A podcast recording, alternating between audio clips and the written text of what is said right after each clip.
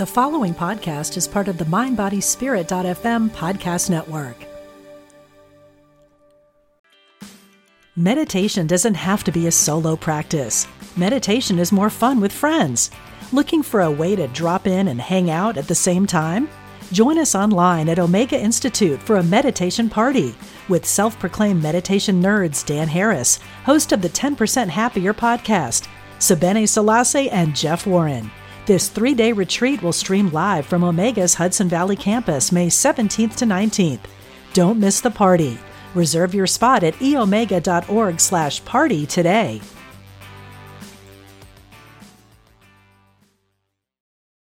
This episode is brought to you by Visit Williamsburg. In Williamsburg, Virginia, there's never too much of a good thing. Whether you're a foodie, a golfer, a history buff, a shopaholic, an outdoor enthusiast, or a thrill seeker, you'll find what you came for here and more. So ask yourself, what is it you want? Discover Williamsburg and plan your trip at visitwilliamsburg.com.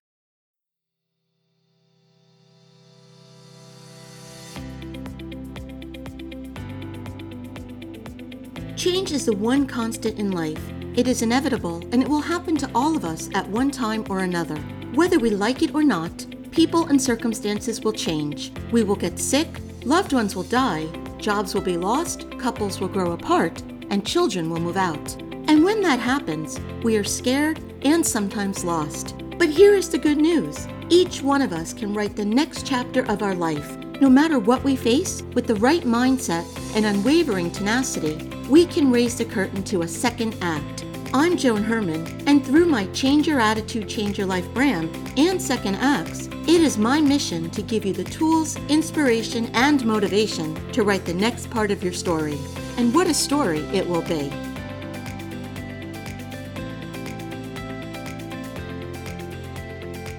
Welcome to Second Acts. I'm Joan Herman. Thanks for joining us. Gaslighting is a technique of manipulating others in order to gain control. Today's guest, Dr. Stephanie Sarkis, joins us to shed light on gaslighting and to offer strategies to help us cope and break free. Dr. Sarkis is a psychotherapist who is a senior contributor to Forbes, Psychology Today, and the Huffington Post. She is the best selling author of multiple books, including Gaslighting Recognize Manipulative and Emotionally Abusive People and Break Free. Welcome, Dr. Sarkis. Thank you so much for joining us. Thank you so much, Jen. Doctor, a lot of us are familiar with the term gaslighting, but I don't think we really understand what it means. So, what is gaslighting and how does it work? Well, gaslighting is a form of emotional abuse, which is a form of domestic violence. And the purpose of gaslighting is that the perpetrator tries to make the victim feel like they're going crazy and that they cannot trust their version of reality.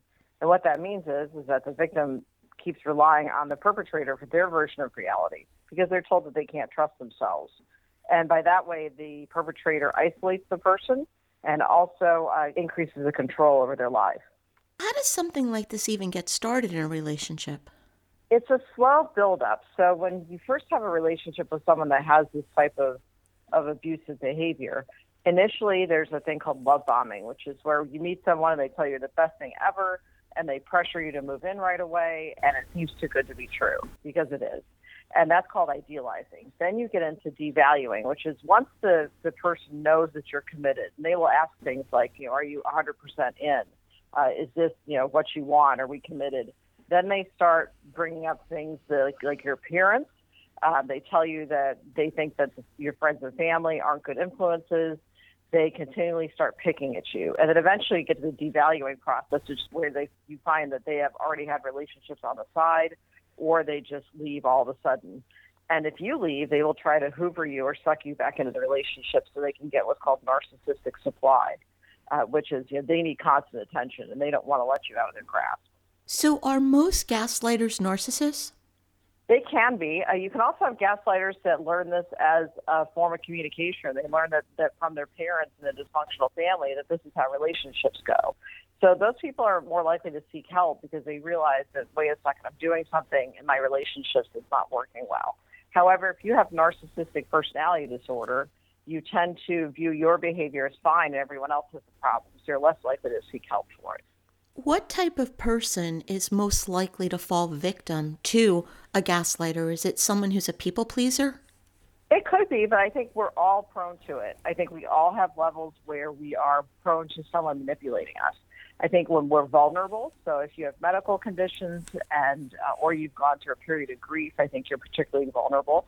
I think people in helping professions such as teachers, attorneys, medical professionals, therapists are more likely to become susceptible to this person because we tend to believe that people can change and we're more likely to believe in the good nature of people.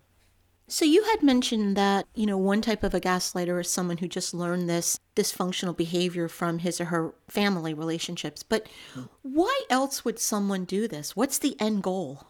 What people do it for is, is not only because again, like like you mentioned, they learned it from their family of origin, but they also sometimes get a dopamine boost from controlling and manipulating people. So dopamine is a neurotransmitter and it's a feel good chemical. So we get that usually from petting our dog or cat or playing with our kids or doing a good job at work. But people that are are sociopaths or that have this need for control get dopamine through controlling people manipulating them. So they get a reward, a, a brain reward from doing this, which is kind of opposite of, of what majority of people do. We don't like having people feel bad.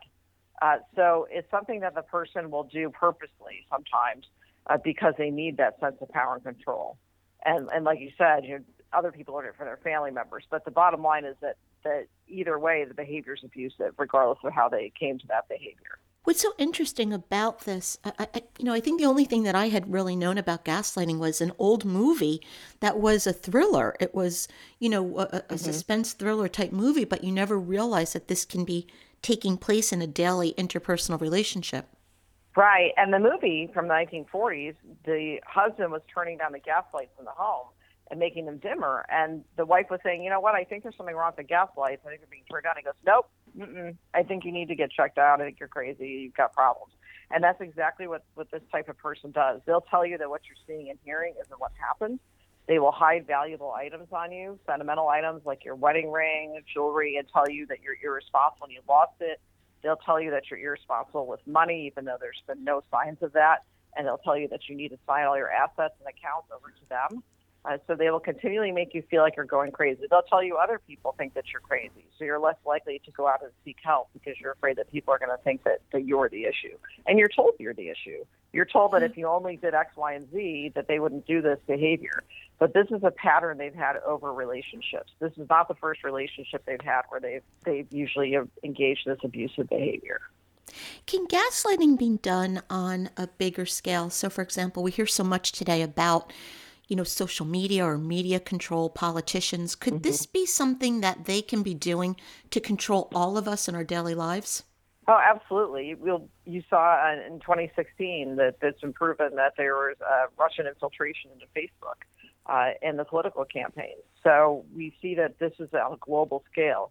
You have dictators telling people that, that what they're seeing and what they're hearing is incorrect, or they control the media. we certainly see it on socially a larger scale if this can happen to us on a daily basis in our personal relationships, but it can also happen on a grander scale, how do we start to recognize that this is even occurring?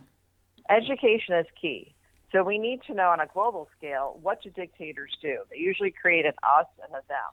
They usually create some form of enemy that, that is made up. They will uh, have uh, state-owned media. They will have uh, they will have people that will enforce these archaic guidelines for people. Um, they will use threats and, and force in order to get their way. In relationships, you have red flags. If something feels wrong, it probably is. One of the biggest signs a, on a first date with someone is how do they treat the wait staff? How do they treat people that they feel are, are uh, lesser than them? Do they start yelling at someone when they don't get their food done the right way? So that's a real tip off. Look at how they treat other people. So we really need to know the red flags someone pushing too hard for commitment to begin the relationship, that's a red flag as well. And again, trust your intuition. I think sometimes that we're more, you talk about people pleasing, I think we're less likely to walk away from someone, uh, like on a date, if we feel like they're being inappropriate because we don't want to look rude. Well, we need to start looking at what's in our own best interest. And the, in your best interest is to get away from this person as soon as possible because the more time you spend with this person, the more likely it is that you'll get sucked into their, their gaslighting scheme. And the problem is when your intuition is telling you or your critical thought is telling you that something's not right, you're faced with someone daily who's making you feel like you're crazy for having these thoughts. Right. So it, it becomes kind of a, a paradoxical thing is that the more that you feel like you're not crazy, the more you're told you're crazy. So it's very difficult to to get around that feeling of wait a second, there's something really wrong and I need to do something about it. When someone says, you know what, nobody's gonna believe you, you have nowhere to go. At that stage where you realize that something's being done, that these people have usually isolated you from friends and family, so you may feel like you have nowhere to go. And also, if they've if they've practiced economic abuse, which is again, you know, having a turn over your accounts, you may not have the resources available to leave. So, and we also, as people, have an issue with stop loss, which means that we've already invested time into this relationship. So we're hesitant to leave because of that time investment. So we're more likely to stay than leave because we've already given so much time. And people will blame themselves. They'll look up, they'll Google what's wrong with me. A lot of people come into my therapy office saying, you know, why, what am I doing wrong that this person, you know, well, this relationship isn't working? And it turns out they're not doing anything wrong at all. The other person is making a concerted effort to gain control and power over them. And so there would be, and I guess this is a very important distinction, that there are different degrees of gaslighting. There's someone who's just doing it on a smaller scale, all the way to that extremely manipulative person who just wants total control of you. Right, and the end goal is always control and isolation, yes, but it can be to different degrees. The bottom line is if you feel like you're in a relationship like this, something feels wrong, consider leaving. One of the best things you can do is go no contact, which means blocking phone numbers, blocking emails, blocking their social media accounts. But if you have kids with someone, you can't always go low contact, no contact. So I I recommend going low contact, which means having a pretty strict parenting plan that says exactly when the kids should be exchanged. Contact the family law attorney. Some do pro bono work, uh, which means that they don't charge you for their services. So uh, con- consult a family law attorney to see what your rights are, what your children's rights are when you leave. And I would think that when you do try to get away from someone who exhibits this type of behavior, they're going to tell you and everyone in your life that this was all your fault. They have no blame in any of this. Right. And they also will send people to talk to you. So let's say you go no contact with someone. They'll send what are called flying monkeys, and they're named flying monkeys because flying monkeys sent messages for the Wicked Witch and Wizard of Oz. And they'll come up to you and they'll say, you know, so and so really misses you. They really wish you were in their life again, and and they're so sad, and and I wish that you would help them and, and talk with them again you have to make it very clear with people that you are not going to talk about this person, that you are not going to entertain any talk of any messages that are being sent to you because they will try doing that. They don't like losing their narcissistic supply. They don't mm-hmm. like what they view as being abandoned. Um, so they will do whatever it takes to get you back. So you have to set really firm boundaries with the people in your life that you're not going to talk about this person or or listen to any messages sent from others. Okay, so you've mentioned a few times the importance of getting away from this type of relationship. If someone is listening to us right now and that person is saying, oh my gosh, this is my life, what can he or she do to get started in this process? First, be aware that when you plan to leave and when you're leaving can be the most lethal times in abusive relationships. So you have to be very careful and, and look at safety. Many domestic violence shelters do have a safety advocate on staff, and they can talk to you about the safest way to leave. Uh, some people have had to leave in the middle of the night with, with nothing with them just to get out of the situation. Um, so also make sure again that if you have kids with this person, that uh, your kids are safe, that your pets are safe, because they will also use pets as a way to get revenge on you, or they will use them as a way to have contact with you. So make sure you take your pets with you. Uh, domestic violence shelters, some take pets, some don't, but there are several veterinarians that will take uh, pets for boarding at no charge until someone can find uh, housing for themselves and find a, a, a safe place to stay. So, uh, so the, the most important thing is to get out, and there are various ways you can do that, but most importantly, consider your safety. And also be careful if there are any firearms uh, in the home, too. And also, uh, there are different, I would consult with an attorney and talk with them about how you can protect yourself, you know, when you leave. And you mentioned a few warning signs so that we don't even get into this situation. Are there any other warning signs that we should be paying attention to? Someone that talks disparagingly about their ex or their family in the very beginning when you meet them, they use uh, negative language, they use slurs to talk about someone, uh, they uh, focus a lot on their accomplishments but don't ask you anything about you. Uh, when they ask you how you're doing, it doesn't seem like there's any feeling behind it. It's just it's called cognitive empathy. They're saying, you know, how are you? You know, what's going on as because they know that that's a way that you socialize with people, but they don't have any feeling behind it. They're doing it as a way to collect information. They'll also ask you very intimate questions in the very beginning of relationships. So, what are your darkest fears? What's your biggest regret? And they're not doing that to build emotional intimacy. They're doing it to collect ammunition. So, if you tell them about your relationship with your sister and how you wish it was better, and the two of you don't talk very much, if you get in an argument, the first thing they might say is, "Oh, well, no wonder your sister doesn't talk to you anymore. I totally understand. She thinks you're crazy too." So they will also do something called trauma dumping, which is when they first meet you, they'll tell you all the terrible things that have happened to them. And and everybody has trauma to some extent, but this is using trauma as a way to lure you in. And the reason why they're telling you all this very personal information right up front is they're trying to get you to reciprocate and talk about your trauma, and then they will use that as ammunition. So be very careful with someone that seems like they're acting too familiar right when they meet you. It sounds like these people can do so much damage to our emotional and mental health. So, if we are ever a victim of a gaslighter, how do we move forward from that? It's very important first to go as low contact as possible or no contact, and also contact a mental health professional because leaving this type of relationship is not like a breakup where you know you have grief and, and you process and it takes a while to heal when you leave this type of relationship, you can become suicidal. You can have extreme feelings of anxiety and depression. So it's very important you talk with someone because this type of relationship is very difficult to leave. There's also a trauma bonding that happens. And what I mean by that is that when you have an abusive situation or relationship, your body produces adrenaline because that's a fight, flight, or freeze chemical, right? So we get a lot of adrenaline coming in that gets that gets our system all amped up. And then there's a period of reconciliation. The person may not say they're sorry because gaslighters usually don't apologize, but then there's a period where they're nice to you. And so then you get dopamine flooding in your system. So your brain gets kind of addicted to that pattern of adrenaline and dopamine. So it's very important to to notice that this is a reaction your brain is having. That that excitement in a relationship isn't always healthy. So sometimes those butterflies are red flags. So also it's, it's important to pay attention to that this again is not a standard breakup. That, that it would be really helpful for you to talk to someone through all the different feelings you have. And it's actually quite normal to feel suicidal. If you are feeling suicidal, it's very important to talk to a mental health professional or contact a crisis services. In addition to your website, stephaniesarkis.com, can you offer any other resources that might be of help?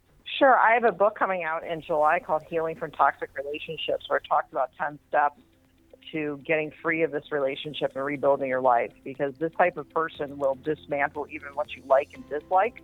They will uh, turn family and friends against you. So it's really important that you have a guide to help you reestablish those relationships and, and gain your life back. And I definitely want to have you come back on when that book comes out. So we will make that happen. And once again, the, the topic that we've been talking about today, Dr. Sarkis's book is Gaslighting, Recognize Manipulative and Emotionally Abusive People and Break Free. And once again, her website is stephaniesarkis.com. Doctor, in our final moments, what's the takeaway? What would you like to leave our listeners with? It's really important to know that you can leave this type, type of relationship and have uh, relationships that are healthy and productive, and you can go on to have a happy life. Um, this by no means in this type of relationship doesn't mean that you're going to be in this type of situation forever. You can rebuild and you can have a life that is even better than the one you had before. Dr. Sarkis, thank you so much for joining us. Thank you so much. Thank you for joining us. I hope you found the show informative. At Change Your Attitude, Change Your Life, we believe that knowledge is power. Take what you've learned, apply it, and live your best life now. Remember that the information provided is the opinion of our guest and should never replace the advice of a professional who knows your personal situation. If you'd like more information, visit our website, cyacyl.com.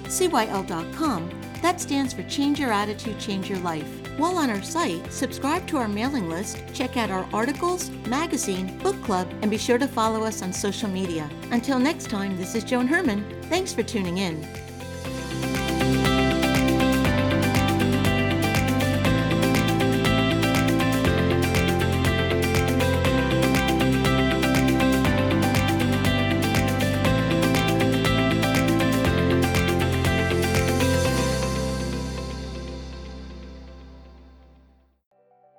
I'm Michelle Phillips, a celebrity makeup artist, beauty expert, self confidence coach, and Hay House author. My podcast, Beauty and Beyond, is the place for women navigating the challenges of the aging process. Listen in for my professional advice as well as my expert guests as we share valuable tips, practical tools, and empowering resources to help you not only look amazing, but also live an amazing life part of the MindBodySpirit.fm podcast network and available wherever you get your podcasts.